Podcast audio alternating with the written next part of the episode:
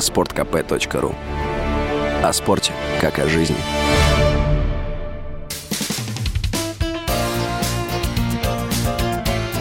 Говорит полковник.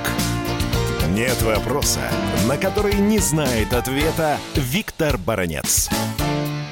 Слухи о том, что разведслужбы США плотно крышуют Минобороны, Генштаб Вооруженных сил и службу безпеки Украины ходят давным-давно.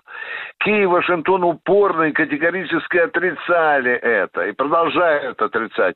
Хотя уже не раз даже в Верховной Раде поднимался вопрос о недопустимости такой ситуации. Некоторые депутаты с документами в руках рассказывали о постыдных фактах такой, в кавычках, интеграции и требовали возбудить уголовные дела.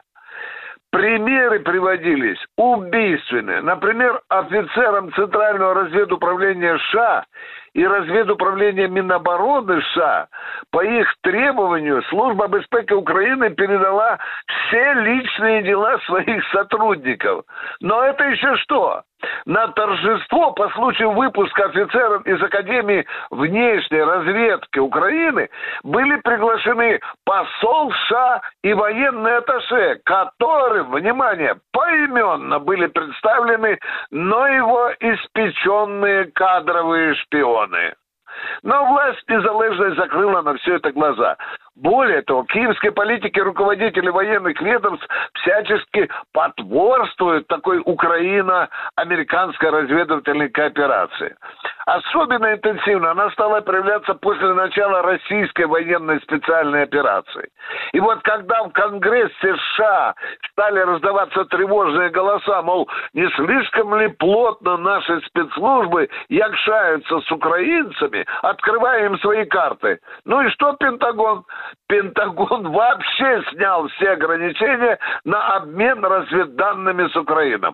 В том числе и данными, которые космическая разведка США непрерывно снимает с поля боя и в режиме онлайн передает Главное управление разведки Минобороны Украины и Главное оперативное управление Генштаба, где днюют и ночуют американские спецы, выдавая партнерам, в кавычках, соответствующие рекомендации Советы.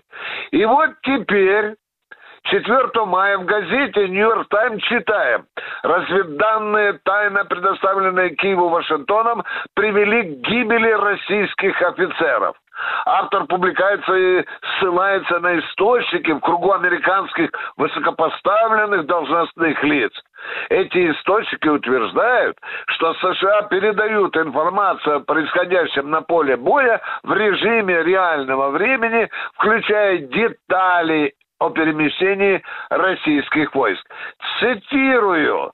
США сфокусировали усилия на передаче данных о местонахождении и других подробностях, касающихся мобильного штаба российской армии, который часто перемещается. Украинские официальные лица объединили эти данные с собственной разведывательной информацией, включая перехваченные сообщения для проведения артиллерийских обстрелов и других атак, в результате которых были убиты российские офицеры.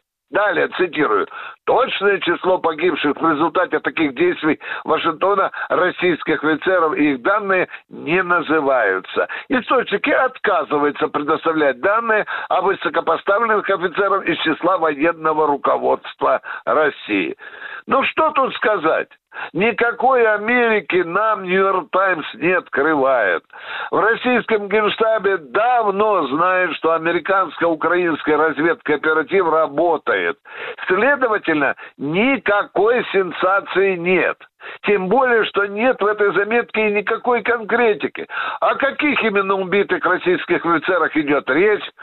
Тем более, что они высокопоставлены. Где именно и когда они были убиты?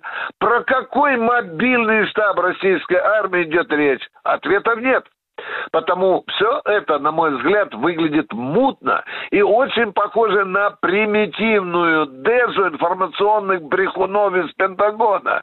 Впрочем, как и их бездарных врали из Киева. Они недавно сообщили, Цитирую. В результате ракетного удара под Изюмом тяжело ранен и без сознания находится в госпитале начальник генерального штаба вооруженных сил России генерал армии Герасимов. А на следующий день мы видели на телекране живого и здорового Валерия Васильевича на совещании у министра обороны. Украинские брехуны еще раз сели в ту грязную лужу, которую сами же и выкопали. Виктор Баранец, радио «Комсомольская правда», Москва. Говорит полковник.